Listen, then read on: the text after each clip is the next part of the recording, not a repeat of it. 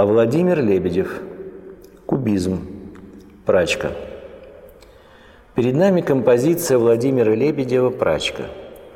Название это является своего рода иронией, шуткой над зрителем, привыкшим находить соответствие между названием картины и тем, что на ней изображено.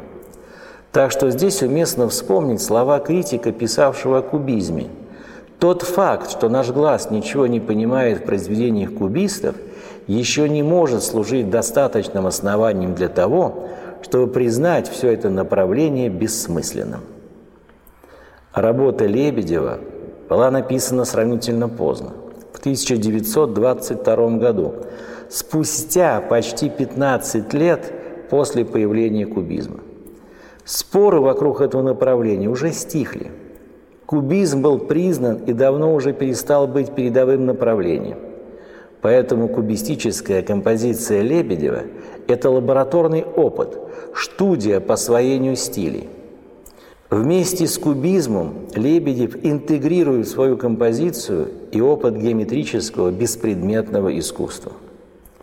Все это значит, что художник решает сугубо формальную задачу – поработать с геометрическими фигурами, собрать из них выразительную в пластическом отношении композицию.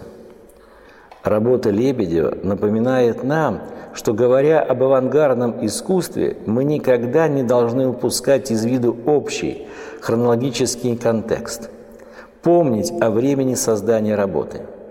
Так стиль, который был революционным откровением и открытием в начале десятых годов, утрачивает свой новаторский пафос уже к началу двадцатых.